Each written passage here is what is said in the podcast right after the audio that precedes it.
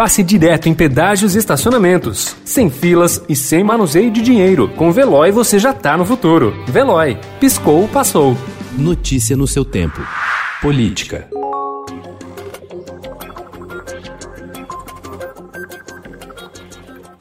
Em mais uma decisão do Supremo Tribunal Federal que contraria interesses do presidente Jair Bolsonaro, a ministra Carmen Lúcia pediu ontem explicações a integrantes do governo sobre orientações que a Agência Brasileira de Inteligência, a BIM, deu à defesa do senador Flávio Bolsonaro para ajudá-lo a se livrar da acusação de participar de um esquema de rachadinha, apropriação de salário de servidores na Assembleia Legislativa do Rio de Janeiro.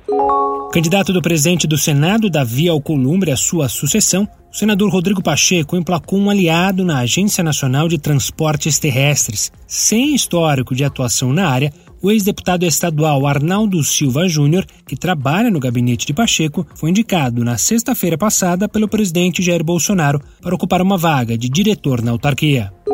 Em meio à disputa com o governador João Dória, o presidente Jair Bolsonaro pretende visitar hoje a CEAGESP, na zona oeste da capital paulista, para reinaugurar a Torre do Relógio, um monumento reformado por comerciantes e pintado de verde e amarelo.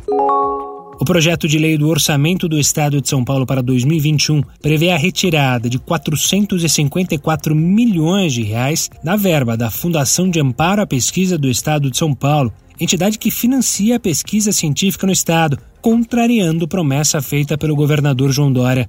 O projeto deve ser votado nesta semana. O governo paulista, no entanto, afirma que irá editar decretos complementares após a aprovação do texto para recompor o orçamento da fundação e cumprir o prometido pelo governador.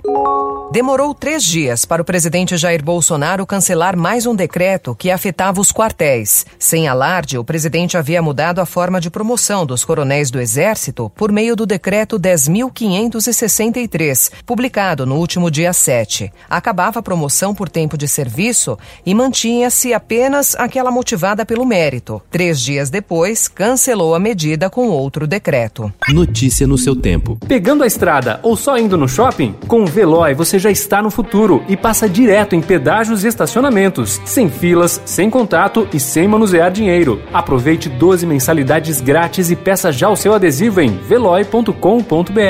Veloy. Piscou, passou.